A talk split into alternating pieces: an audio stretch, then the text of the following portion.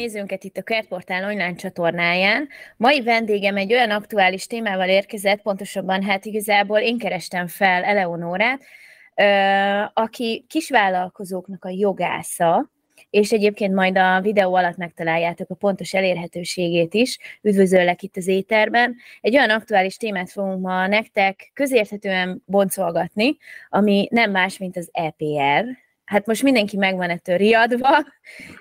Éppen Eleonórával azt beszéltük, hogy, hogy igazából ők sokkal gyorsabban veszik föl itt a fonalat, mint itt a kisvállalkozók nagy sokasága. Úgyhogy lehet, hogy így csapjunk is bele rögtön az egész lecsóba, ha lehet így mondani, mert rengeteg kérdést tettetek fel hozzánk. A háttér a megszokott mosolygós képernyőhöz képest annyiban változott, hogy egy kicsit megviccelt minket reggel a kamera, úgyhogy helyenként ilyen szellemjárásos vagyok, de ez ne zavarjon meg titeket. Eleonórát egybe látjátok, én ilyen részegységekben majd néha el fogok tűnni, de ez a tartalmat nem fogja szerintem rontani, maximum csak viccesebbé teszi, ha már egy ilyen mondjuk kicsit stresszes és szomorú témáról beszélgetünk. Üdvözöllek itt akkor az éterben, és akkor mit is kell arról tudni egyébként, csak így nagyon röviden, hogy ki vagy, mivel foglalkozol, és mit jelent az, hogy kisvállalkozóknak a jogásza vagy? Szeretettel üdvözöllek én is téged, köszönöm szépen a lehetőséget és a megkeresést is. Én tulajdonképpen a kisebb vállalkozásoknak, tehát a KKV szektor és a egyéni vállalkozóknak a jogi problémáival foglalkozom jogászként. Ez egy, ez egy igazából egy dajka viselkedés, tehát amit a kisvállalkozók szakmai munkájukon, mell, munkájukon kívül nem tudnak igazából elvégezni, feladatok, és jogi témakörbe tartozik, vagy gazdasági témakörbe tartozik, azt általában velem végeztetik el, vagy az én tanácsaim útján jutnak el a célig. Ilyen többek között a munkajog, a TB, az adózás és a pályázatok. Körülbelül ebbe ki a munkám, és az ügyfeleim nagy része ebben kírja a segítségemet napi szinten, hogy ezeket a jogszabályokat értelmezzük együtt, és bevezessük a gyakorlatba. Igen, ez egy nagyon fontos dolog, hogy említetted a gyakorlatot, mert itt az EPR kapcsán is az a tapasztalat, meg akik hozzánk is fordulnak, hogy, hogy egy pánik van, pánik hangulat, ami ugye a 2000-es évek, mennyi 2010-es évek környékén, amikor megjelent a környezetvédelmi termékdíj és társai, az, az is akkor volt. Én abban az időben gazdasági igazgató voltam egy másik cégnél, Um, és ott is látszott, hogy az ügyvezetéstől kezdve a legutolsóbb uh, kis emberig mindenki azon izgult, hogy most ezt valójában hogyan kell csinálni. De hát ugye egy kicsit messzebbre szól ez a szál, mert sokan most tudatosult bennük, hogy, hogy ezt a környezetvédelmi termékdíjat is eddig fizetni kellett volna, hogy hogyan állunk, mi a különbség a kettő között, környezetvédelmi termékdíj kontra EPR, van-e benne összefésülhető dolog, egyáltalán kikre vonatkozik, hogy csak egy nagy, hatalmas megacégre, vagy, vagy akár egy kis kézműves anyukára is? Igen, tehát a, eddig a nagy cégek tudták jobban értelmezni ezt a környezetvédelmi termékdíjat, és egy-két kicsi tehát a, a kis anyuka, aki kézműveskedett, ő nem is találkozhatott ezzel, hiszen ö, gyakorlatilag nem került a cél keresztbe az adózás szempontjából a, a termékdíja. Ő, hogyha rendelt külföldről, akkor elvileg meg kellett volna fizes egy adatszolgáltatási kötelezettsége, de igazából eléggé lazán kezelték ezt a gazdasági szereplők. Azt kell erről tudni, hogy a hulladék gazdálkodás az egy állami feladat. Itt ugye az államnak nagyon nagy területen kell jelen lenni, hogyha a hulladék gazdálkodást veszük alapul, ezt egy hatóság is ellenőrzi, és itt olyan nagy gazdasági szereplők vannak jelen, akik hatalmas hulladék mennyiségeket adnak le, és kötelező módon kell ö, igazából kezeljék, begyűjtsék és ártalmatlanítsák. Ehhez képest egy kisebb vállalkozónak talán egy évben sem gyűlik össze annyi, amennyi nekik egy nap alatt akár. Szóval ez nem volt releváns ebben a gazdasági körben. Ugyanakkor az EPR az már egy sokkal szélesebb körben terjeszkedő díj lesz. Ez az új jogszabály, ez az Európai Uniónak a hulladékpolitikájának lényegében egy meghatározó iránya. Elvárás a tagállamokkal szembe, hogy ezt a hulladék mennyiséget, ami beérkezik a tagállamba, ezt valahogy valamilyen útómódon kezeljék, és megfelelő irányba terelgessék, ne a réteken kössön ki, illetve az erdőkben, ugye, ahogy most nagyon sok esetben sajnos illegális hulladék lerakókban köt ki a hulladékunk, ami igazából egy kezelhető mennyiség esetén nem is került volna pénzbe a leadás szempontjából, tehát nem lett volna túl nagy összeg leadni egy tévét vagy egy nagy karton hulladékot. Nos, ennek, a, ennek az adóztatása e célból jött létre. Ezt a nagy költséget, amit a hulladékkezelés okoz, ezt valakinek finanszíroznia kell. És itt a kicsiktől kezdve a nagyokig mindenkinek részese kell legyen, hiszen ez egy globális probléma most már. Nem mindegy, hogy hova kerül ez a hulladék, milyen minőségben fog ez feldolgozódni, és nagyon sok esetben például veszélyes hulladékként ezeket ártalmatlanítanunk kell. Úgyhogy ennek egy kötelező infrastruktúrája tulajdonképpen ez az EPR. A, az állam ezeket a feladatokat nem tudja önállóan ellátni. Nyilván rengeteg olyan feladat van, ami állami feladat, állami feladat körbe tartozik a törvényeink szerint, ugyanakkor se technológia, se infrastruktúra, se kapacitás nincs arra, hogy ezt felépítse egy állami, állami szerv, vagy egy állami céget erre létrehozzon. Erre használjuk a koncesziós szerződést, ugye ezt a polgárjog jól ismeri, koncesziós szerződésben ezek az állami feladatok kiszervezhetőek, és szerencsés módon Magyarországon a MOL ö, alkalmas erre, hogy elvégezze ezeket a feladatokat. Megvan hozzá az összes technológiája, és így a koncesziót a MOL fogja el. Nagyon szép neve van, és megjegyezhető, és tulajdonképpen így van a folyamat. Most akik gazda, gazdálkodók, tehát ezt úgy kell elképzelni, hogy aki vállalkozás vagy adószámmal rendelkezik, és bármilyen gazdasági tevékenységet végez, az jobb, ha utána néz ennek, hogy az ő gazdasági tevékenysége e körbe tartozik-e. Nem feltétlenül, de nagy valószínűséggel e körbe fog tartozni. Mondjuk esetleg így példát, hogy értsék, mert, mert én azt látom, hogy sokan azt se tudják, hogy mi az, hogy gyártó, mi az, hogy gazdálkodási szervezet. Itt ugye nekünk például nagyon sok ügyfelünk van, aki őstermelők családi gazdasága, és ő azt mondja, hogy de hát őstermelő, nem gazdasági szervezet hogy vajon akkor gazdasági szervezet, vagy sem ebből a szempontból? Igen, tehát ez azt jelenti, hogy ha te termelsz, előállítasz valamit, akkor te, mint gyártó, felelősséggel tartozol a termék végső sorsáért. Ezt így kell értelmeznünk. Az LPR e rendszer lényege tehát, hogy a gyártóknak kell a pénzügyi felelősséget vállalniuk a termékeik után. És nekik kell viselniük a hulladék begyűjtésének a költségeit. Magyarul, ha te, mint őstermelő, vagy bármilyen adószámmal ö, rendelkező vállalkozó, aki bármilyen terméket létrehoz, forgalmaz, annak felelőssége van az iránt, hogy ezt a hulladékot, vagy amit ő termel, vagy ő általa beérkezik az országba, az valamiért ö, ki is kerüljön, vagy pedig jó helyre kerüljön. Tehát a jó helyet pedig csak megfizetni tudjuk. Igen, tehát magyarán gyakorlatilag egy kisbolt tulajdonos, aki mondjuk csokit árul, teszem fel, ugyanúgy felelősséggel tartozik a csokoládé csomagolásának a kezeléséért, mint mondjuk én, hogy azt mondom, hogy itt az irodában van ugye tisztítószer, megveszem nyilván céges számlára, és a tisztítószernek, amikor kiürül a csomagolását is valahova nekem dobnom kell.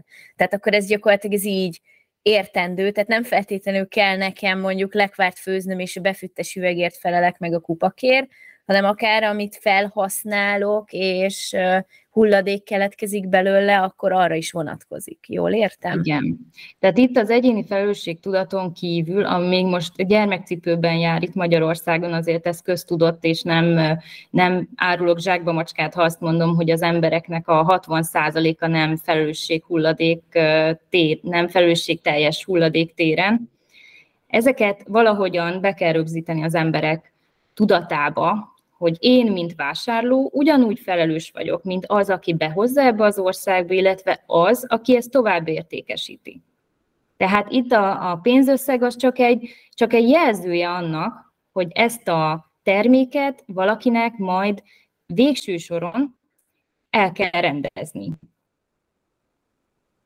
forgalomba. Ezt úgy hívják, hogy körforgásban kell maradnunk, tehát a termékeket ebben a körforgásban kell tartani. Az azt jelenti, hogy nem tilos behozni, és nem problematikus behozni olyan termékeket, amelyek esetleg terhelik a környezetünket, ugyanakkor szükségszerű ezeknek a helyén kezelése. Körforgásban kell tartanunk. Így az a kisboltos, aki ezt beszerzi, ugyanúgy felelős, és ezt most csak pénzben kifejezve lesz értéke a felelősségének, mint az a nagy disztribútor, aki esetleg külföldről beszerzi ezeket az árukat. Esetleg harmadik országból.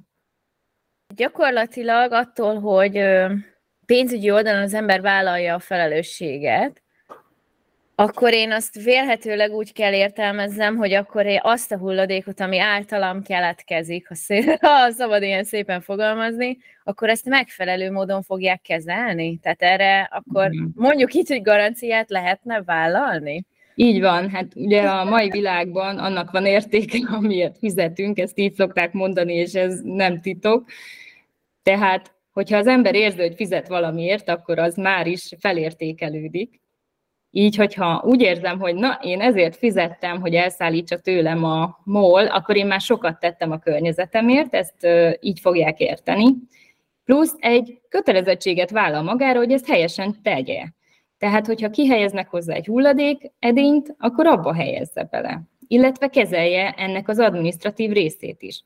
Ezzel egy feladatot kaptunk, amivel nincs baj, hogyha szépen az infrastruktúra fel van építve, és az adatszolgáltatás egy gyakorlati szempontból egy gyorsított, felhasználóbarát verzióvá fog válni, minden napunk része lesz.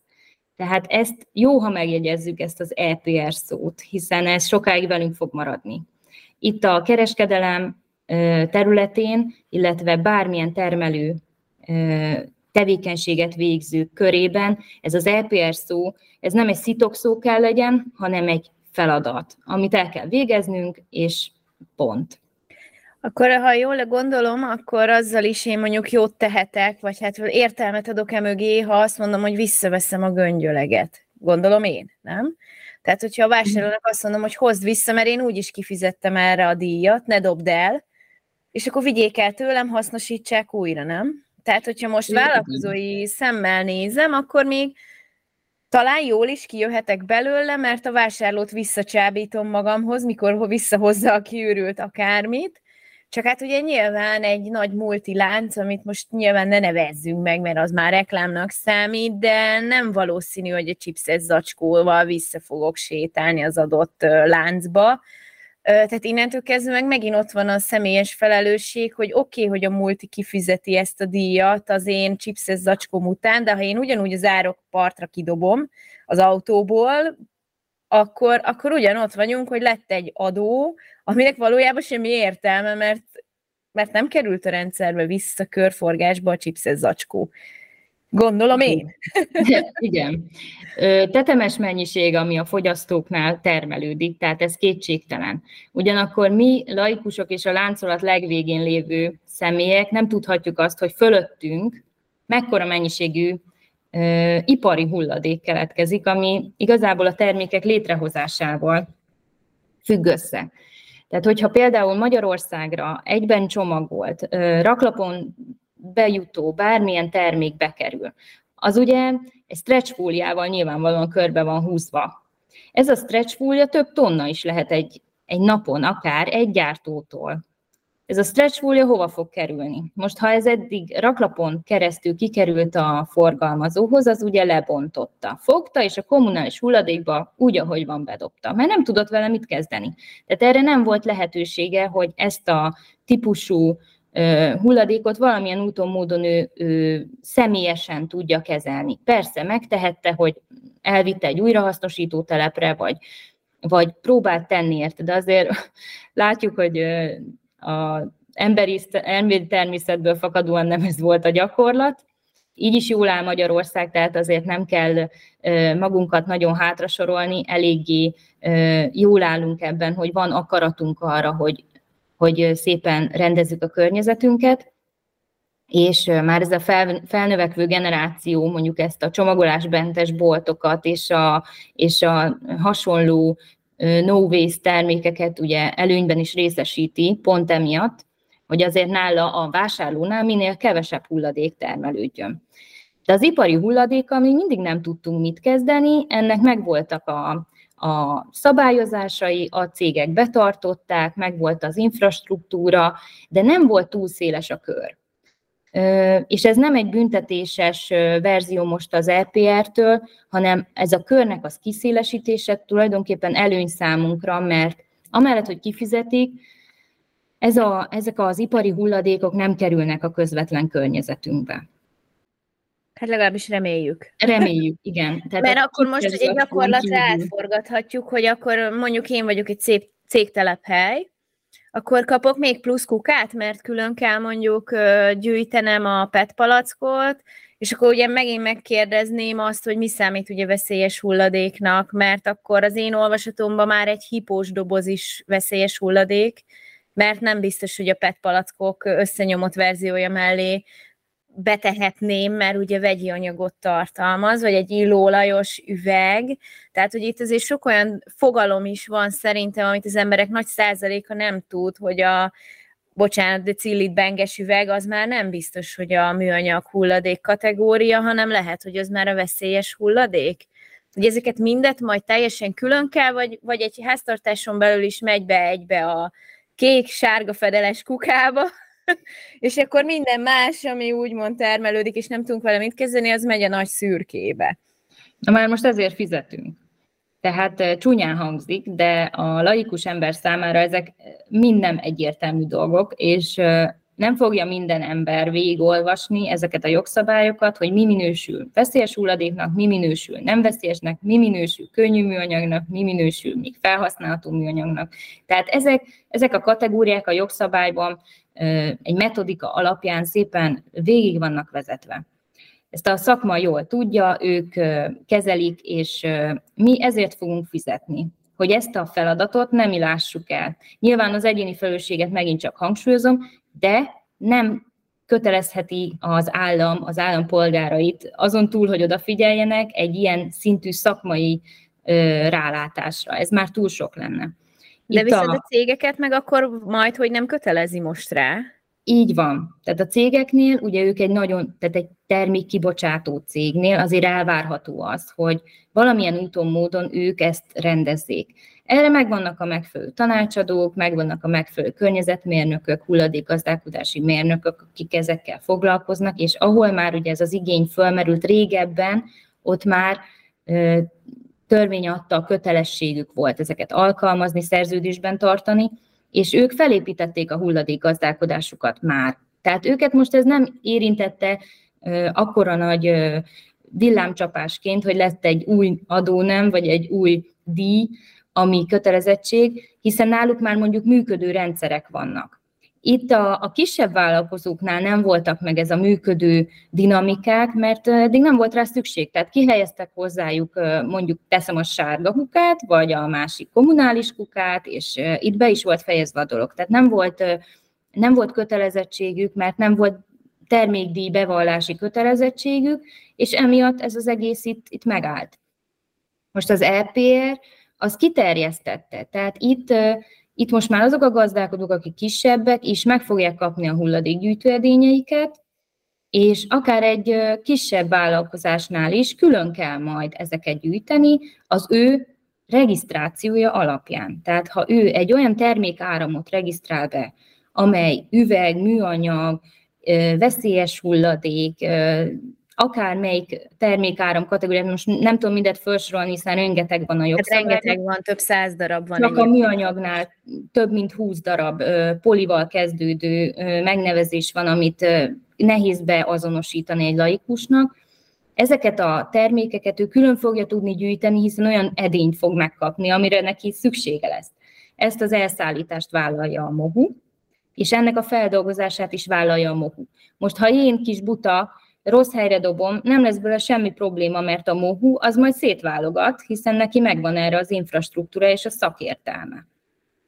Ebből következik az, hogy ez egy nagyon magas, költséges folyamat, aminek a végén nyilván mi vagyunk, de a mi érdekünkben is van. Szóval ezek a kisebb tételek, amik összeadódnak egy kis vállalkozásnál, nem túl tetemes tételek, nagyon nagy hasznot szolgálnak nekünk. Uh-huh, értem. Jó, hát akkor végül is a gyakorlat, mint szelektív hulladékgyűjtés, egy kicsit, ha lehet így értelmezni, akkor kibővült. Ez az egyik része ennek az egész LPR folyamatnak, hogyha most ezt cégként kell értelmezni. Ergo nem egy két, két állásos kukabeállóm kell, hogy legyen, hanem mondjuk legalább egy 5-6 állásos, ha most úgy nagyon szét akarnám ezt logisztikázni, hogy milyen építési kötelezettségeim vannak mondjuk ebben az esetben, mert, mert ugye mi is rá voltunk mondjuk állva két állásos kukára, és akkor az úgy teljesen kényelmes volt. Hogy néz ez ki a gyakorlatban? Én például ö, céges szinten mindegyik cégünkben nagyon sok dobozt ö, hozok környéki boltokból, amit újra hasznosítunk. Ha érkezik bármi áru, akkor a pukifóliától kezdve a papírig elképesztő mennyiségű újrahasznosított dolgunk van. És na itt jön rögtön a kérdés, hogy Arról semmilyen papírom nincs. Na most én akkor csalok, hogy nincsen a göngyölegemről papír, vagy, vagy valójában jót teszek, de hogy igazolom, hogy az befizet már utána mondjuk a helyi kisboltnak a tulajdonosáék, mondjuk a csomagolóanyag után a papírt, vagy szóval, hogy ez egy ilyen teljesen vak volt itt, mert ugye rengetegen vagyunk, akik a zero szellemben tényleg évek óta ráálltunk. Szerintem én három szemlene többet éves szinten nem tudok felmutatni a dobozokról, mert az összes többi az gyakorlatilag így, így ilyen beszerzésből érkezik. Igen, ez egy elég érdekes kérdés. Hozzám is rengeteg ilyen kérdés jött már, és csak a jogszabályból lehet kiindulni. Tehát mivel előre mutatóan nem ismerünk gyakorlatot erre, sem ellenőrzés, sem bármilyen felsőbb rendelkezés nem mondja ki, hogy lényegében ezt hogy is kellene kezeljük. Ha a jogszabályból indulsz ki, akkor azt tudod belőle kihámozni, hogy amit te forgalomba hoztál, azért felelős vagy. Most a forgalomba hozáshoz hozzá tartozik, hogy te csomagoló alkatrészként felhasználtad azt a papírt, akkor neked ott le kellene mérned. Igen, gyakorlatnál ez akkor az azt jelenti, hogy mondjuk a 100 méteres pukifólia tekercset, és most tényleg ne kötekedésképp vett, hanem próbálok ugye a, a kérdezők fejével gondolkodni, ráteszem egy személy mérlegre, és azt mondom, hogy ez a pukifólia tekercs, most hasraütő, nem tudom én, volt 8 kiló induláská, kép, belecsomagoltam kettő darab csili szószt, meg egy karton dobozba ezt ugye beletettem, akkor a pukifólia tekercsem 70 grammal kevesebb lett, és ezt majd rárögzítem a számlára, vagy egy Excel táblába, mert ugye ez, ez mind a csomagolás és a kiszolgálás lassítása is, ha ezt nekem így rögzítgetnem kell tételesen, már pedig akkor lesz ugye pontos adatom, ha ezt én tételesen rögzítem, de ez így mondjuk úgy, hogy kivitelezhetetlen, amikor egy karácsonykor az ember örül, hogy luk van a hátsóján. Így van. Tehát lehet napi szinten is ezt, sőt, percről percre is kezelni, ha erre fel tudsz venni egy embert, és ki is tudod termelni ennek. Jó, hát akkor ezt így lapozzuk is. De semmi értelme. Én az ügyfeleimnek azt szoktam mondani, és ez még csak ötletelgetés, mert hiszen nincsen rá semmilyen gyakorlatunk, hogyha tudod, hogy egy egységnyi csomagolóanyagot te elhasználsz a saját csomagolásod létrehozására, akkor nyilván LPR köteles vagy. Tehát, hogyha ezt a te, mondjuk legyen az 30 kilónyi csomagoló anyagot te valahonnan beszerezted, és tudod, hogy az 30 kiló, és az elment egy negyed év alatt, akkor te nagyon jó helyzetben vagy, mert nem kell minden nap ezt számolgatnod. Tudod, hogy elment a 30 kilóm, ami az egység, egységem erre a két hónapra, három hónapra, vagy annyira, amennyire, akkor én abban már jó vagyok. Legyen az egy rendelt csomagoló anyag, vagy legyen az, hogy begyűjtött, te forgalomba hoztad. Innentől te kiengedted a kezedből. Az nagyon jó, hogy zero waste, és nagyon jó, hogy újra hasznosítotok, és lehet, hogy három-négyszer is már ez megfordult, és, és ez tök jó, mert lassítja a folyamatot. De a vége mindig ugyanaz.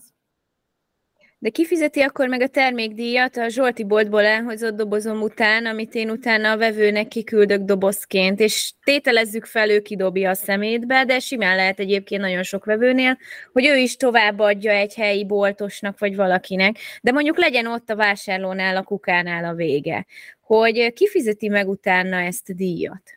Tehát a termékdíjat, azt tudod, hogy a legel, tehát az, az már, aki termékdíj kötelezett volt, az megfizette. Ezt, tehát ő... magyarán, magyarra lefordítva a dobozgyártó cég. Így van. Tehát aki a karton dobozt legyártotta, nem aki összehajtogatta, nem aki ö, ö, belecsomagolta neked a kis ö, szappant, hanem az az ember, aki ezt legyártotta azt a kartont egy nyers anyagból az megfizette ezeket a dolgokat, ő, ő terméket hozott létre, stb. De ezt megvásárolta tőle, nyilván ő forgalmazta, mint termék, ezt is rögzítette, évek óta csinálják, ez egy gyakorlat.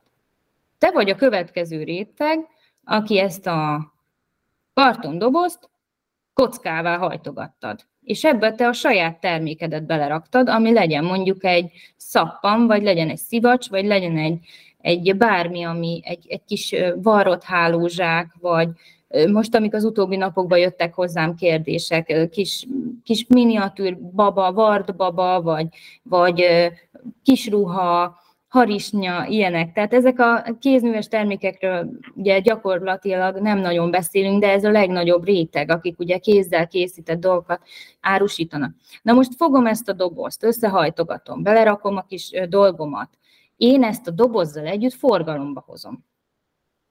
És azt már nem érdekli a jogalkotót, hogy azt a dobozt te hogy csináltad meg, te azt forgalomba hoztad.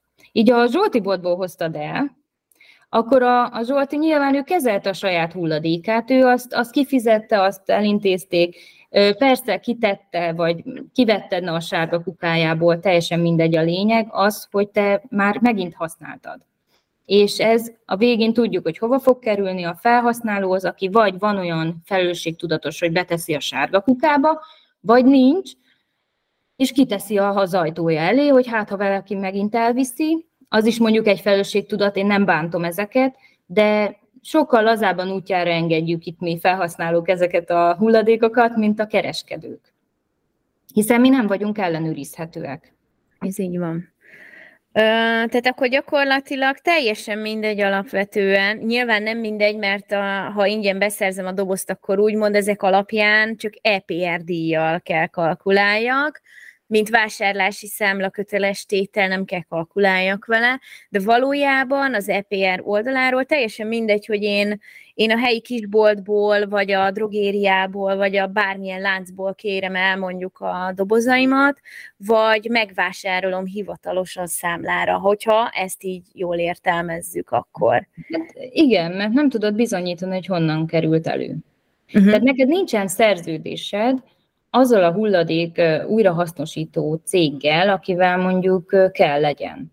Mert hogyha te ezzel le vagy szerződve, és te konkrétan tudod, hogy újrahasznosított termékbe csomagoltál, ennek megvan a, a feltétele, és tudjuk, hogy ez hogy kerül forgalomba, ezek már, ezek már újrahasznosított kartonok, vagy újrahasznosított papírok. Ha te nem ezeket használod, akkor nem vagy mentes. Mert azon a csokis dobozon természete jellegű, természetéből fakadóan van festék, van ragasztószalag, van minden, ami ahhoz kell, hogy ne tudjon lebomlani. Ezeket el kell távolítani. Szóval emiatt ezt nem fogod tudni azt mondani, hogy ja, én a Zsolti boltból hoztam. Ez uh-huh. a mhm. bolt már túl van rajta, nem fog neked erről se igazolást adni, nem fog erről, és nem kötelezett téged, hogy elhozd onnan, azt sem kérte, hogy megjelenj a boltjába. Tehát ő nem bízta rád ezt a dobozt hivatalosan. Aha, na ez a lényeg, igen, mert ugye nagyon sokakban felmerült itt vállalkozói körökbe, hogy vesz egy ipari darálót, ilyen uh, kartondobozt is átdaráló történetet, és akkor azt mondja, hogy az öt rétegű az már az a kategória, amiben ő már nem dobozol futárnak mondjuk, bedarálja, térkitöltőnek mehet, és akkor az onnantól kezdve mindenki jól végezte dolgát. És akkor ugye számlán nem jelenik meg, tehát így rögtön ugye adódik a kérdés, hogy ez mennyire fogja vajon a bármilyen furán hangzik, a fekete gazdaságot ebben a témában fellendíteni, mert nagyon sok nyoma nélküli doboz lesz. Tehát amikor ellenőrzés van, akkor mondjuk azt látják, hogy van egy webáruháznak mondjuk havonta, nem tudom, ezer csomagja, akkor ezt valaki egyszer ki fogja számolni, hogy ahhoz nagyjából nekem mennyi doboz kell, meg mennyi térkitöltő, hogy ez valósan annyit vallottam ebbe, mint ami valójában megtörtént. Érted benne a logikámat? Tehát, Igen. hogyha ha én elhozom a ugyanígy Zsolti boltból a dobozomat, szegény Zsolti lehet, hogy csuklik most a pénztár mögött, mert ő itt a falusi kisboltosunk, akkor gyakorlatilag, mivel annak nincsen nyoma, mi, tehát, hogy érted, mire akarok kiukadni, tehát onnantól kezdve ez egy ilyen lenyomozhatatlan történet, és ezt bárki Pepitába ugyanígy megcsinálhatja, vagy, vagy vissza ellenőrizhetik, mert ezt el sem tudom képzelni, hogy ezt valójában valaki hogy ellenőrzi vissza, tehát Na hát én ugye foglalkozom ellenőrzési elő, tehát igazából auditokkal. Tehát ugye a hatóságoknak megvan egy ellenőrzési struktúrája, egy stratégiája, és vannak eszközeik. Ugye, hogyha ez egy hatóságra van bízva, akkor nekik nem adja fel a leckét, hogy kitalálják, hogy vajon ez milyen magatartás útján került forgalomba. Nem kell keresni túl sok kiskaput, ez nem az a tétel, ahol meg fog bukni egy vállalkozás, úgy gondolom, hogy nagyobb biztonságot adunk magunknak, hogyha egy jogkövető magatartást mutatunk és teszünk, mint az, hogy ellenkezünk ez, tehát emiatt, és esetleg egy súlyos bírság okozza a vállalkozásunk végét. Azt szoktam mondani az ügyfeleimnek, hogy az ellenőrzés sem rossz dolog, rávilágít sok mindenre, arra is, hogy merre kell induljunk, mi az a terület, ahol mi még gyengék vagyunk vagy ahova segítséget kell kérnünk. A hatóságoknak elsődlegesen nem az lesz a célja, hogy agyonvágjon mindenkit büntetéssel. Nem, nem, nem, ez a, nem ez a struktúra. A figyelemfelhívás és a jogkövető magatartásra sarkallás sokkal fontosabb. Hogy előbb-utóbb kialakuljon egy olyan civilizált munkamorál, ami egy cégnél elvárható, hogy ezeket a feladatokat elvégezze, betartsa. Nem fogja azt feltételezni, hogy te szándékosan jogkerülő vagy, szabálykerülő vagy. De a számára kiderül, hogy ezt szándékosan csináltad. Ugye a jog ismeri a jó hiszeműséget és a rossz hiszeműséget, és az e kettő közötti különbséget. Ha feltételezhető, hogy rossz hiszeműen készíted el ezeket a dolgaidat, és a, a fizetési kötelezettséged elkerülése a cél, akkor nem lesznek ők sem túl jó hiszeműek.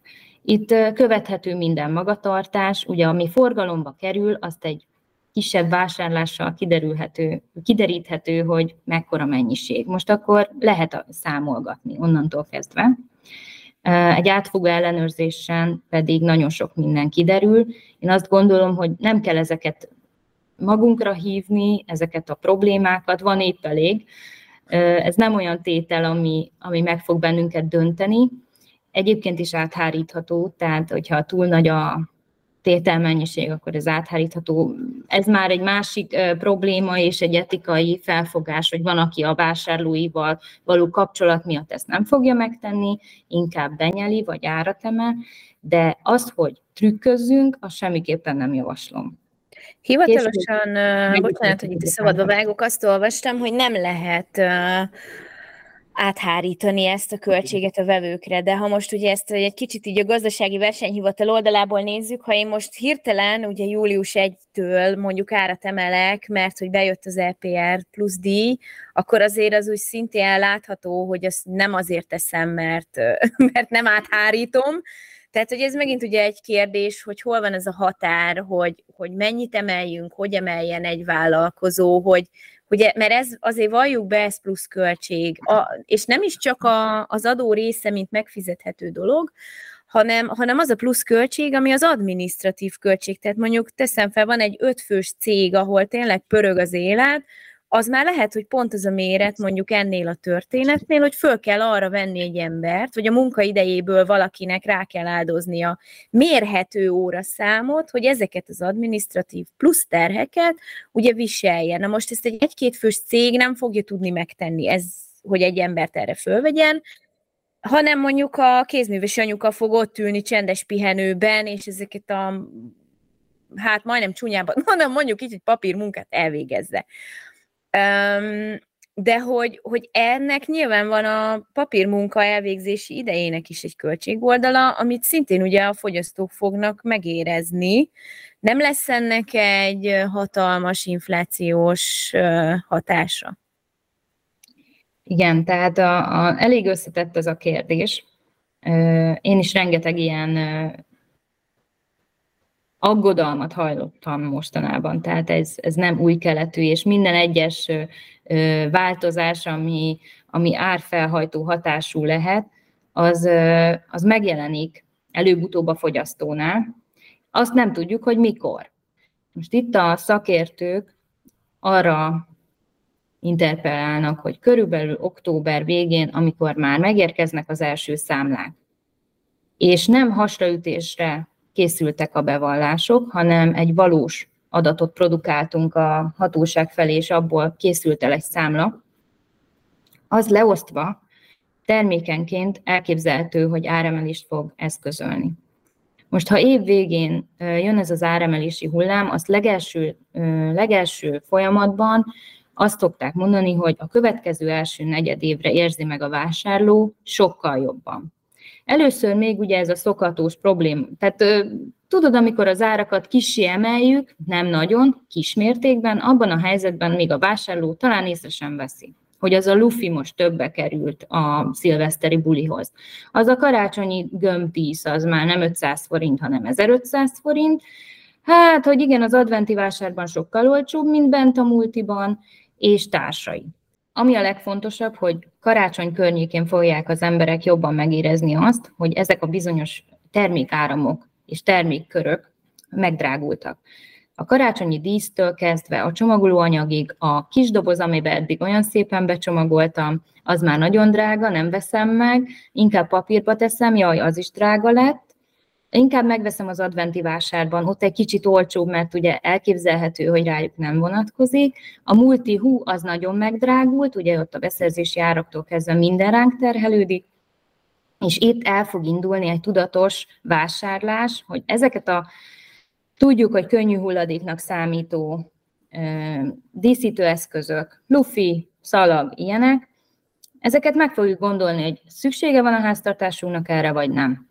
A gyártóikat nagyon ö, sajnálom, akik ugye kiskereskedelemben adják, veszik és gyártják, vagy esetleg tényleg elkészítik ezeket hiszen rájuk is vonatkozik, és a beszerzési áruk nagyon meg fog emelkedni, valószínűsíthetőleg ők, ők maguk is emelni kényszerülnek. Most a versenyhelyzetet egy kicsit rontja.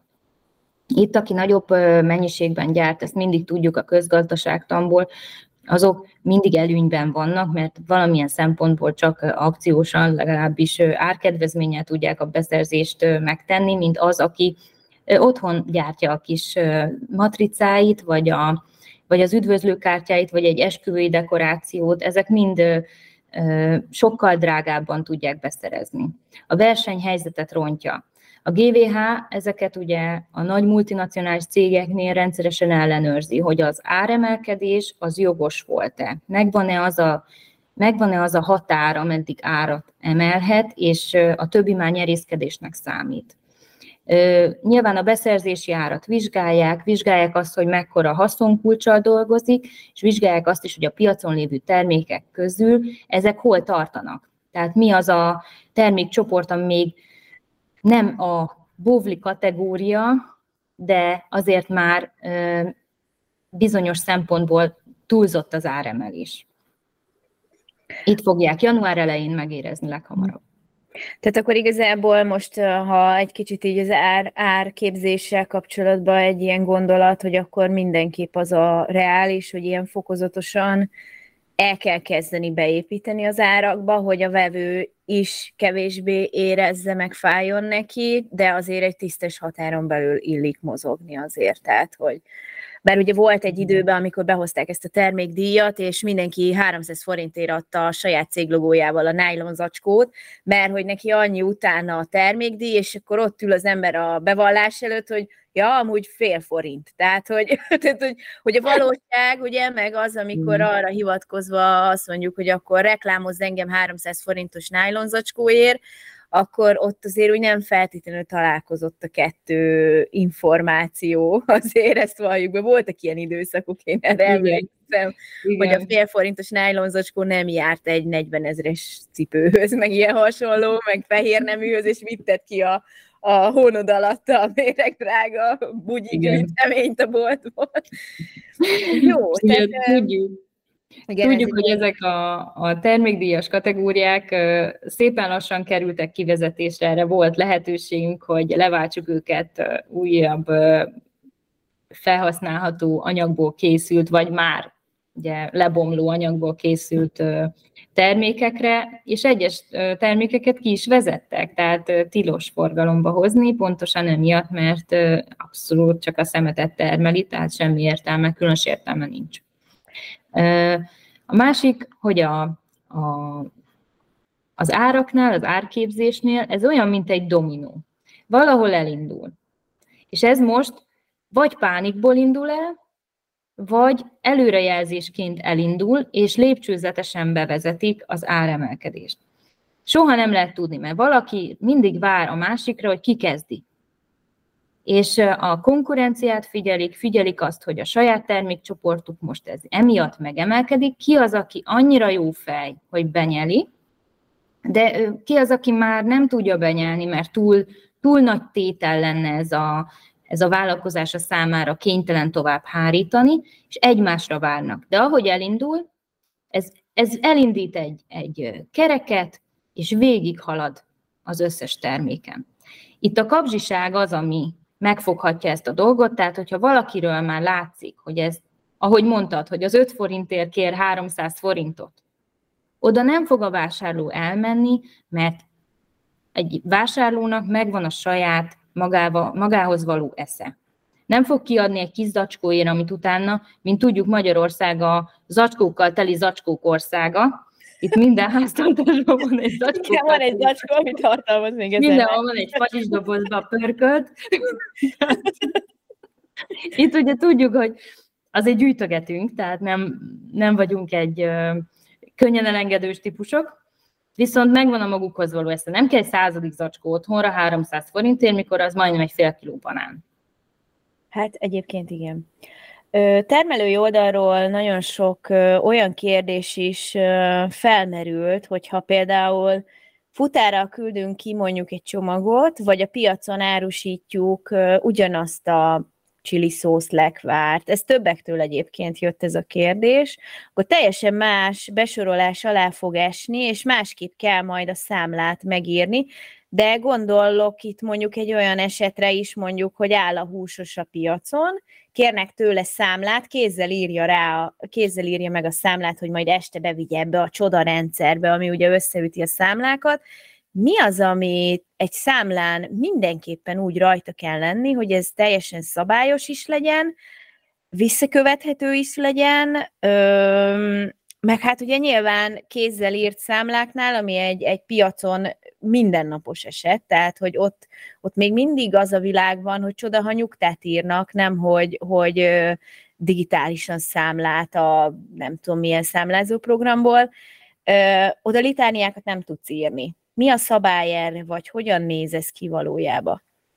Most ez ugye megint egy elég összetett kérdés, és értem is az aggodalmat.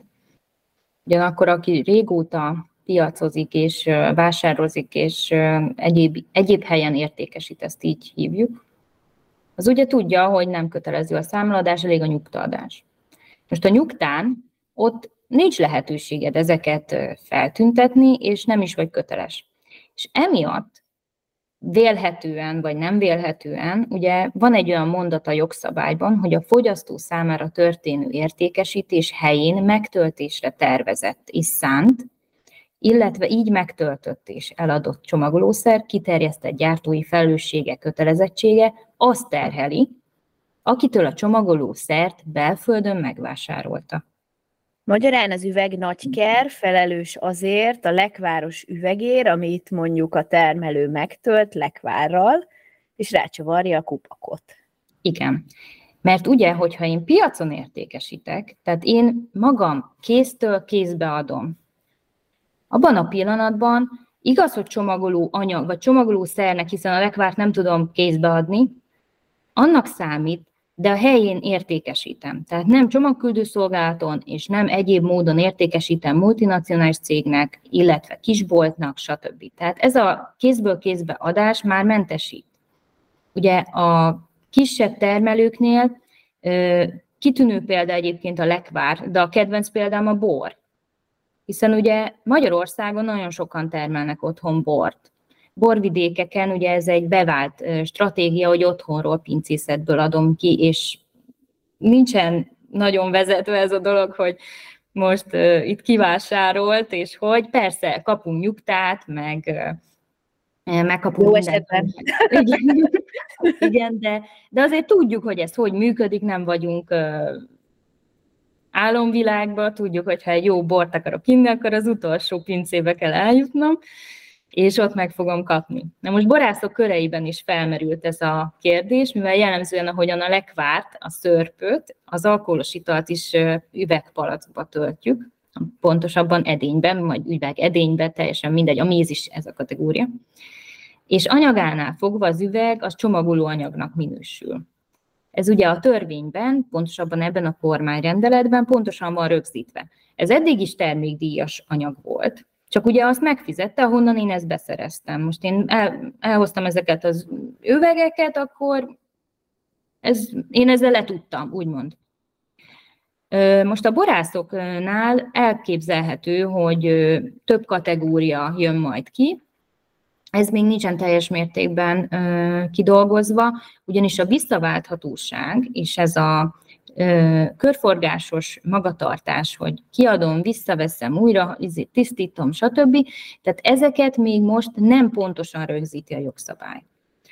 Van rá nagyon nagy kereslet, és van rá nagyon nagy hajlandóság a jogalkotó részéről is biztosan, hogy ezt rögzítse, hogy adjon lehetőséget az üvegek visszaváltására, és azzal sarkalja a vásárlókat erre a magatartásra, hogy érdemes nekem visszavinni a betétdíjas borjos üvegemet, vagy a betétdíjas mézes edénykémet, mert, mert megéri nekem. Lehet, hogy egyszer kifizettem, de onnantól kezdve én ezt körforgásban tudom tartani, addig, amíg el nem törik. És a, a borászoknál ugye EPR díjat kell fizetni a borászati vállalkozásoknak, mert az üveg EPR díja 77 forint per kiló. Meghaladja a környezetvédelmi termékdíjat, aminek a mértéke pedig 19 forint per kiló. Így ugye ez kumulálódik, tehát amikor az EPR fölé kerekedik a termékdíjnak, abban a pillanatban benyeli, és onnantól kezdve termékdíjra nem kötelezett, csak EPR díjra. Így ugye a borászoknál egy díj kötelezettségé válik az egész, ugyanakkor sokkal több lesz. Jól járnának, hogyha ezt a visszaváltós rendszert be lehetne vezetni, és visszaváltó pontokat, vagy bármilyen úton, módon megoldható infrastruktúrával lehetne kezelni ezt a rettenetes mennyiségű üveghulladékot. Most egyelőre még ez nincs. Egyébként nem találtuk volna föl a spanyol viaszt, mert ugye száz éven keresztül működött a, az üveg visszaváltás, még a műanyag üveg visszaváltás is, ha tudjátok, és emlékeztek arra, hogy azért a coca cola bocsánat, ezt majd kivágjátok, üveget, gyerekkorunkban vittük vissza, és akkor kaptunk egy pár forintot, és ugyanígy a, a pesgős üveget és a sörös üvegeket is. Most is megvannak ezek a kategóriák, de nem túl széles körben. Tehát itt bizonyos üvegek igen, bizonyos üvegek nem, és azért a kukában landol a nagy része. Hát igen, ugye ezek, ezek mindig kérdések, de akkor valahol a boros üveg esete, mint betétdíjas üveg, az ugyanaz, mint mondjuk a, teszem fel a mi üzemünknek a lekváros üvege, vagy bármelyik termelőnek a csilis üvege, mert a kupak kivételével, ugye, de az nyilván egy higiéniai kérdés, hogy a, ugye a, a kupakot nem használhatod üzemként, vagy termelőként újra. Tudom, hogy újra használják egyébként nagyon sokszor, de azért valljuk be a higiénia nem ö, ezt támasztja alá de az is ugyanúgy betétdíjasnak kéne akkor lennie, amire egyébként marketing oldalon rá lehet építeni egy törzsvásárlói rendszert akár. Igen. A, onnantól, hogy kedvezményekkel tudnád értékesíteni. Nagyon sok ötlet van rá, és én úgy gondolom, külföldön sok-sok helyen már nagyon jól is működik. Ezeket át lehet venni, és még egyszer mondom, nem találtuk fel a spanyol viaszt vele. Szuper elgondolás, és a körforgásos termékek nagy részénél működhetne is, hiszen ha a szennyeződéstől meg tudjuk oly mértékben oldani, ö, óvni, hogy ezeket leoldva, vagy ö, higiéniai szempontból nyilván helyén kezelve, és minőségbiztossági ö, szempontokat figyelembe venni, a termék biztonságát tudjuk garantálni. Mert itt a legfontosabb ugye mindig egy élelmiszernél, vagy egy, egy olyan terméknél, ami fogyasztó végülis a fogyasztó egyé válik vele, hogy a termékbiztonság az, az megfelelő legyen. Ha én nem tudom csomagolni, de így, így ugye a termékbiztonságot nem tudom garantálni, akkor inkább el fogom engedni ezt a kérdést, és azt mondom, hogy egy egyszeri használatos edénybe fogom tenni, mert nem tudom garantálni, hogy az az arckrémem, vagy az az én drágán előállított ajakbalzsamom, vagy a kézkrémem, amiért én nagyon sokat dolgoztam, és, és egy saját laboromban most egy ilyen üvegen menjen el. Tehát be fogom nyelni ezt az árat, nem fogok kialakítani rá semmilyen stratégiát, hanem azt mondom, hogy jó, innentől kezdve ez az üveg 77 forint per kiló. Igen, ugye ehhez azért majd az is fog kelleni, hogy el is lehessen számolni, mert ugye a betétdíj, mint olyan, nem minden szegmensben elszámolható, ezt nem tudom mennyire ismered, mert mi például őstermelőként nem tudjuk elszámolni, tehát Igen. ez egy ilyen nagyon izgalmas dolog, hogy én persze szedhetnék rá betétdíjat, mert tök logikus lenne, és vissza is hoznák emiatt, de mint olyan, én a méhészek kivételével talán ez gyakorlatilag rajtunk, tehát mi nem tudjuk így legálisan megcsinálni, tehát akkor ehhez azért a másik oldali jogalkotás oldaláról is, mondjuk a, a adóhatóság és társairól is ugye egy rugalmasságot kellene, hogy megköveteljen ez a dolog. Tehát, hogyha most így össze akarnám foglalni, akár ö, egy kis, kis kézműves anyuka szemszögéből, ö, ha ő kimegy egy vásárba, ott akkor alapvetően ez, ebből a, erről az EPR-ről neki nem is feltétlenül kell, hogy ö, a bevallást készítsen, meg, meg egyebekkel kelljen szórakozni, de onnantól, hogy már feladja mondjuk futárral, onnantól kezdve neki csomagolási díja keletkezik, akkor ezzel már kalkulálnia kell, és ugyanez igaz mondjuk egy hentes bolt, ahol, ahol van ugye ez a zsírpapír áthatlan zsír által egészen jól stabilan tartható papíranyag, hogy attól ő még nem lesz feltétlenül kötelezett az EPR-et, de regisztrációs kötelezettsége ugye van, de nem, nem okoz neki olyan, olyan anyagi plusz terhet az, hogy ő papírba becsomagolja mondjuk a réteges, gyönyörű kolozsvári szalonnáját. Tehát a leggyakoribb példa az a cukrászat. Nagyon sok cukrászterméket gyártó és helyben értékesítő kézműves, sütemény, dekoratőr, vagy bármilyen szakmával bíró egyén van mostanában, ami ugye egy, egy nagyon jó kreatív szakma, és kár lenne őket le, teljes mértékben leszűkíteni, erre gondolt a jogalkotó.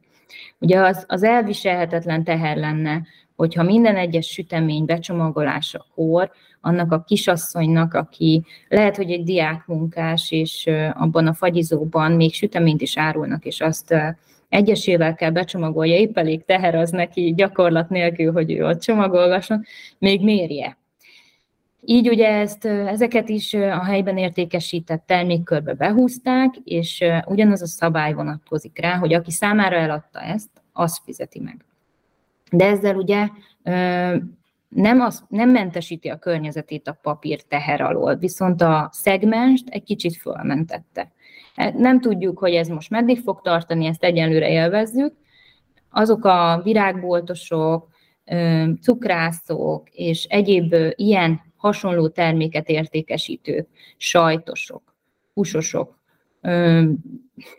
akikre így tudsz egyből gondolni, azok, azok most mentesültek, és ez nagyon nagy könnyebbség. Ez hatalmas réteg, és ő, ha nem üzemel webshopot, akkor a webshop nélkül ő lényegében nem fogja ezt megérezni túlságosan, persze a beszerzési árain meg fog látszódni, de az ő áremelése nem lesz indokolt ilyen szempontból, én úgy gondolom.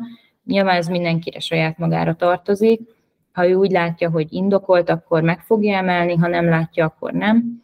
De mentesítette ezt a közeget a jogalkotó, szerencsés módon, gondolt erre előre, és azt hiszem, hogy köszönhetünk is neki ennyit, hiszen elég nagy réteg lesz így is, akinek ezt adatszolgáltatva ha, negyedéves szinten be kell rögzítenie, és ezt havi szinten kell kezelnie. Tehát most egyenlőre még nem látjuk az adatszolgáltatási rendszert, nem tudjuk, hogy hogy működik.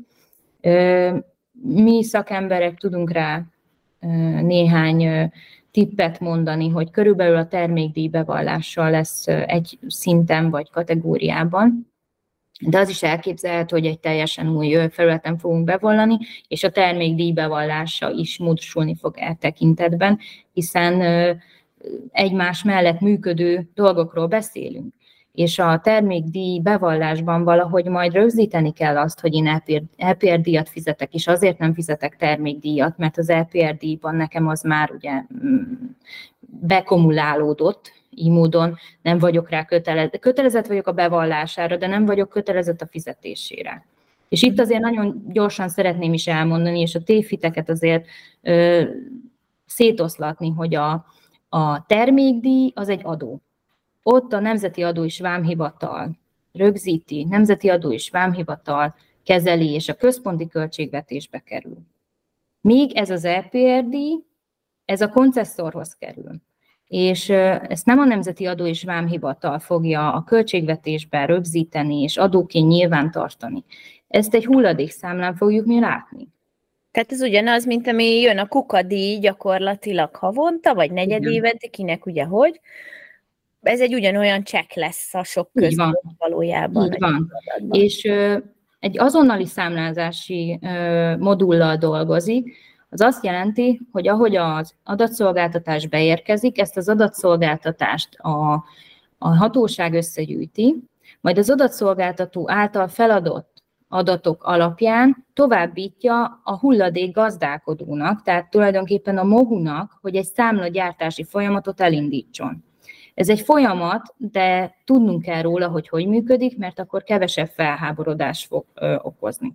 Ha nekünk reklamációra van okunk, akkor ezt nem a mohunál kell megtennünk, hanem az adatszolgáltatásunkat kellett volna jól benyújtanunk. Aha. Vagy legalábbis jó adatokkal szolgáltatnunk. A reklamációt ott fogják tudni fogadni, azt majd meglátjuk, hogy hogy kezelik, azt fogják fogadni.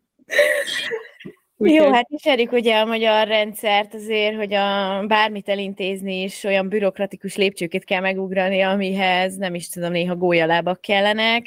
Ha jól értelmezem, egy szolgáltató cégnek, ahol nem történik fizikai termék előállítás, ez nem érdekes egyáltalán. Nem is kell regisztrálniuk, nem? Vagy akkor kell, de nem küldenek csak nullást? Ugye a fizikai termék előállítás itt az elsődleges, de az is számít, hogyha te behoztál valamit.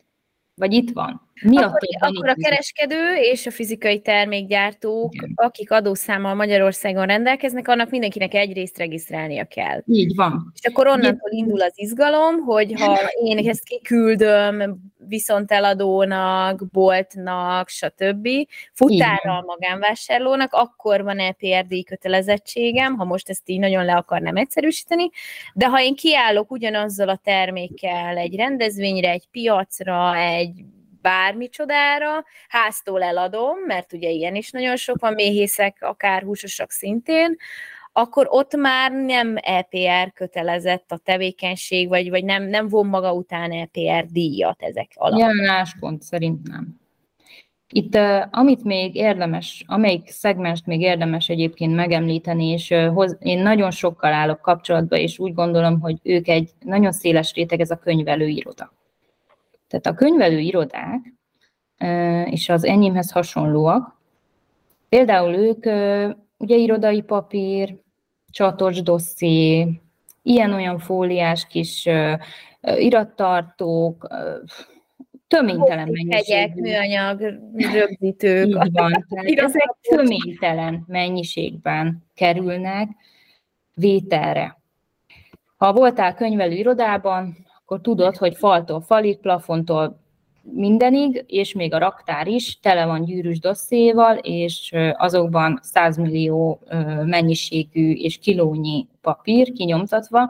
Hála Istennek, hogy most már az elektronikus ügyintézés azért ez, ezen rajtunk egy kicsit könnyített, de így is nagyon sok mindent kell nyomtassunk, ugye, mert alá kell írnunk. Az elektronikus aláírásokban segít, de azért még nem túl elterjedt, úgyhogy még így is sok a papír. Még túl sok. És itt a, a könyvelőirodákra is van egy álláspont, ami azt jelenti, hogy a számlák, a könyvelési bizonylatok, és, és így a fűzős dossziék, ezek nem áruk, tehát hogy nem felelnek meg a csomagolás fogalmának az új jogszabályok szerint. Így a csomagolásként nem tartoznak az LPR rendeleti tárgy, tárgyi hatája alá. Ez egy nagy kérdés volt, mert ugye, hogyha ez most oda került volna, akkor a könyvelőirodák konkrétan most a kilószámra számolgassák, vagy hogy csinálják, és ezt ők az ügyfeleik miatt hozzák létre. Nem saját szórakoztatásból nyomtatgatjuk a bevallásokat, ha muszáj, meg az ellenőrzésre nem úgy készülünk fel, hogy csak unatkozunk otthon. Úgyhogy ezeket a, ezeket a dossziékat irodai papírként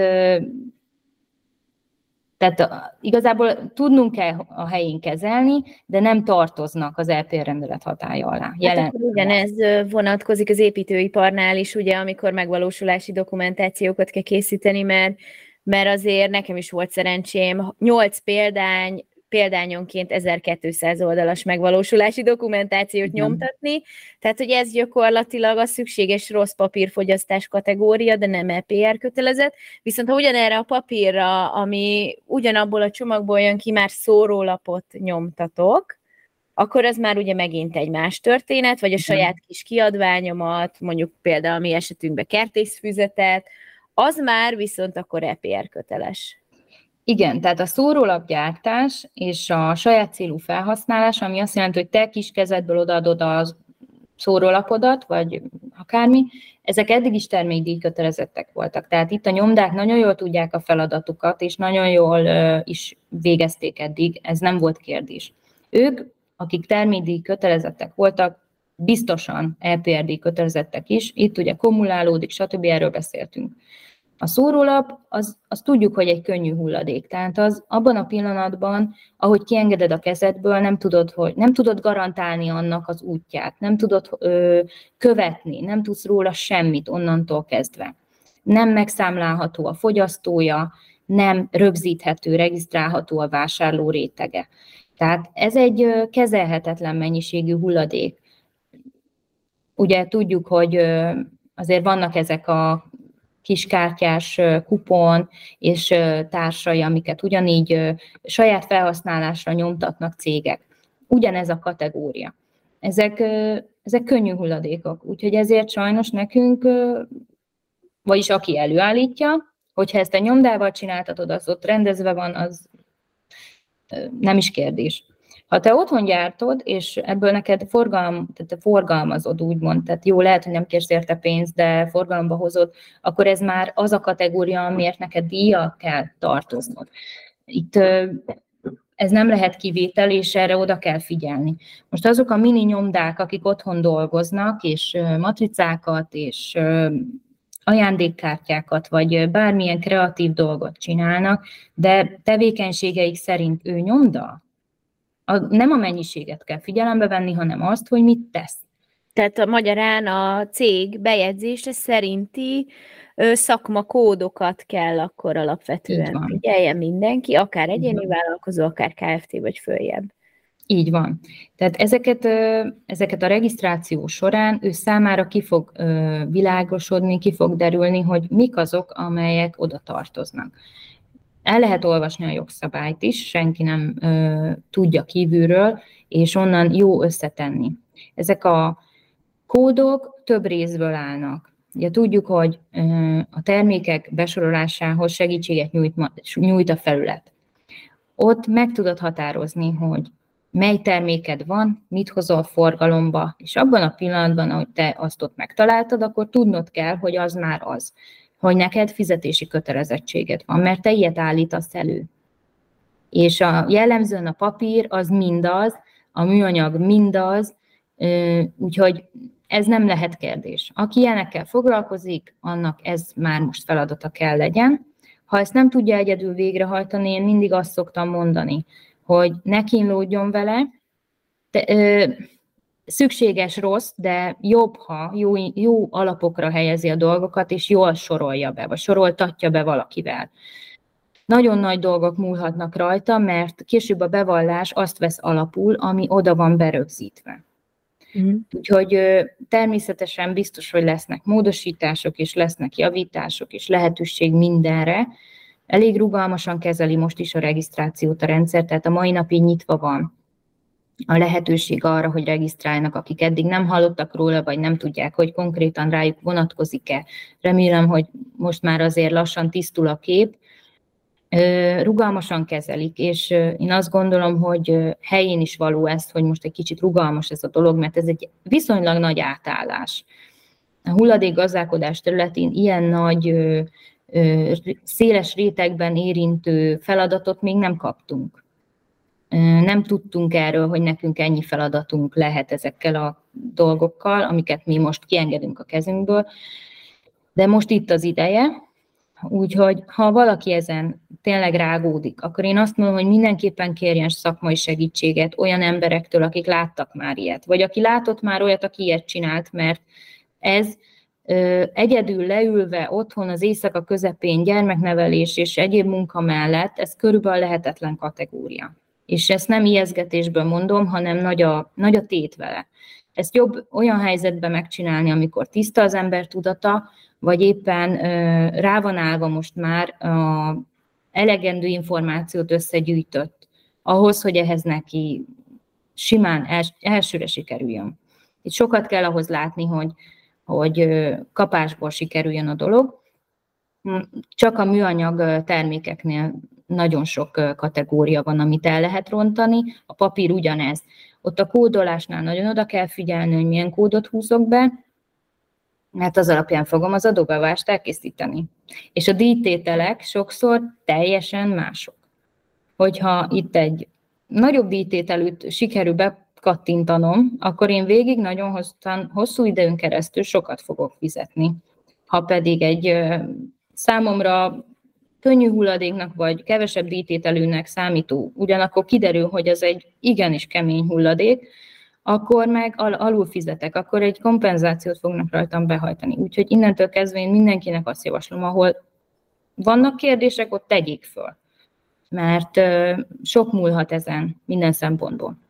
És ezt hogy fogják egyébként most, ez még talán egy ilyen záró kérdés, kezelni azt a két, kér, két dolgot, hogy nagyon sokan ugye székhely szolgáltatóval rendelkeznek, nincsen telephely, beregisztrál a cég nyilván a székhelyével, egyszer csak a székhely szolgáltatónál megjelenik 666 darab különböző kuka, és minden, minden cégvezető majd érte megy, mert a székhely szolgáltatónál valójában az ő szemete sosem képződik, és akkor mondjuk lehozza, nem tudom én, bivaj röcsögére a, azt a 80 darab kukáját, majd a cég, mert hogy ugye mindenféle hulladékát ugye külön kukázgatja, és azon mondjuk lesz egy QR kód, hogy amikor jön a kis kukás autó, akkor kiderül az, hogy az vajon jól van-e bevalva, vagy tényleg öt rétegű a karton, amit használ, nem három rétegű, tehát hogy most érted az én gyakorlati hát gondolatom, hogy ezek, ezek ilyen szürreális helyzeteket teremthetnek, ha csak azt veszem, hogy rossz helyre küldik mondjuk nálunk is a székhelyre véletlen a szerződést, és mehetek át érte Kecskemétre, pedig tökre nem ott vagyok. Na most hm. ez, ezt, ha én oda rendelek egy kukát, biztos, hogy az ottani titkárnő, ahol van 200 cég beregisztrálva, lehet, hogy a fejét fogja fogni.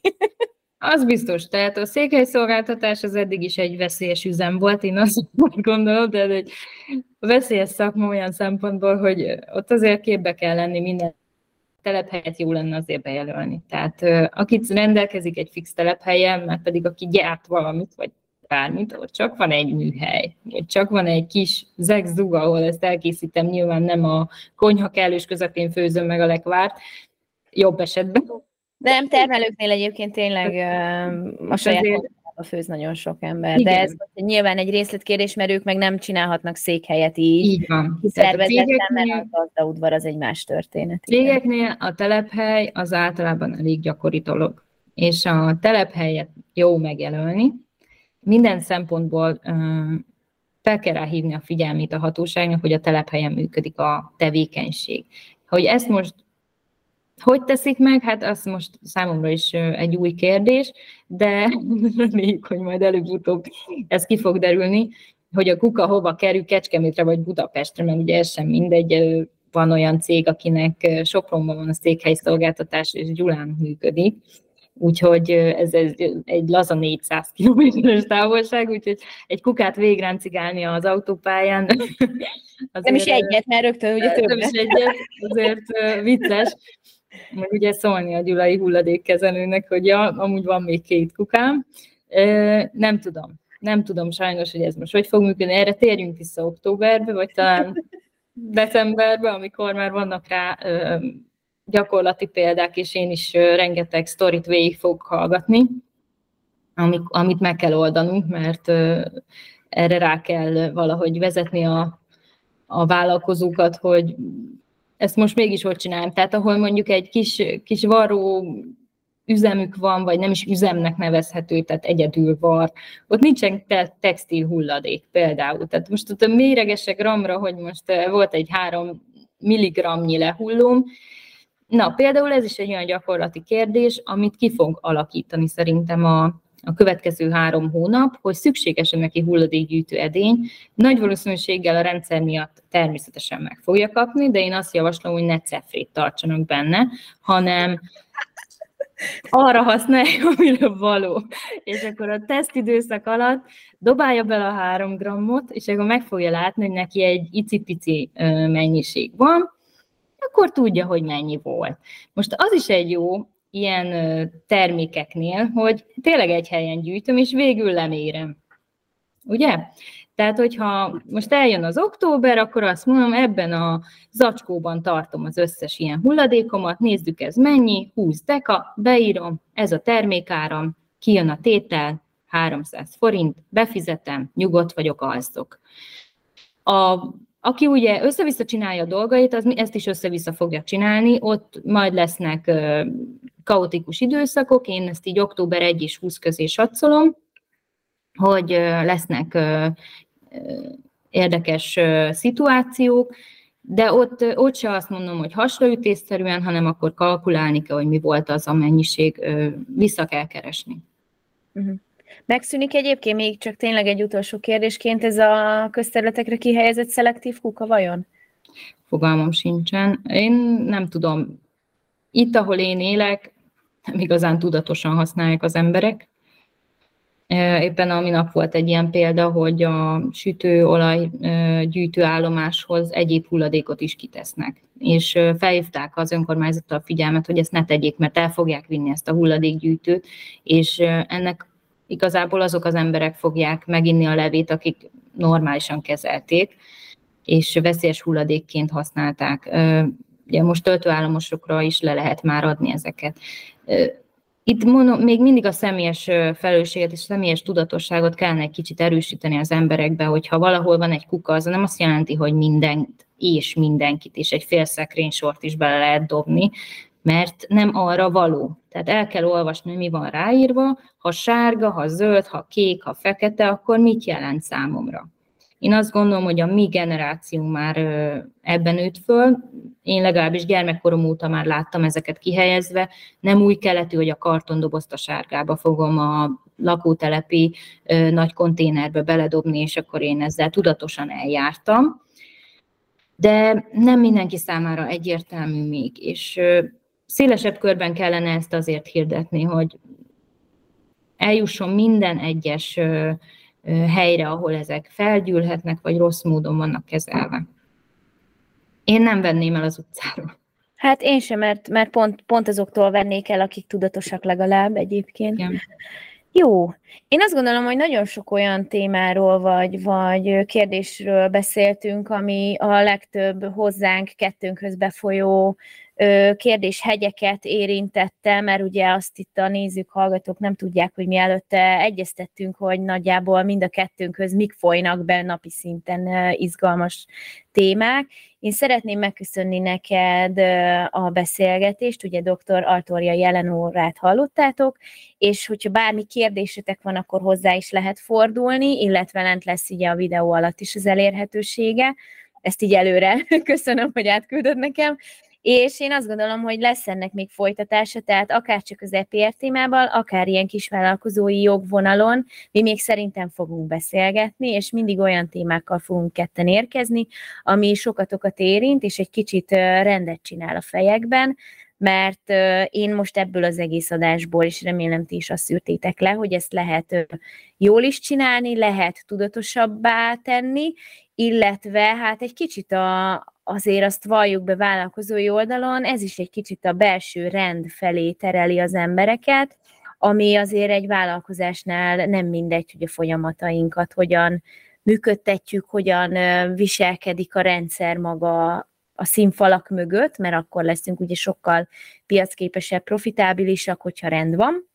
Hát most ezt a plusz díjakat majd meglátjuk ugye októberben, mert ugye azt beszéltük, hogy akkor lesz az első számlázás, hát reméljük, hogy senki nem fogja utána magát a csillárhoz kötözni, majd meglátjuk, hogy ez mit fog eredményezni. És köszönöm még egyszer a beszélgetést, ha bármi kérdésetek van a videó alatt is fel tudjátok tenni, és akkor igyekszünk azt is megválaszolni. Szép napot nektek! Nagyon szépen köszönöm én is a meghívást. Szép napot mindenkinek!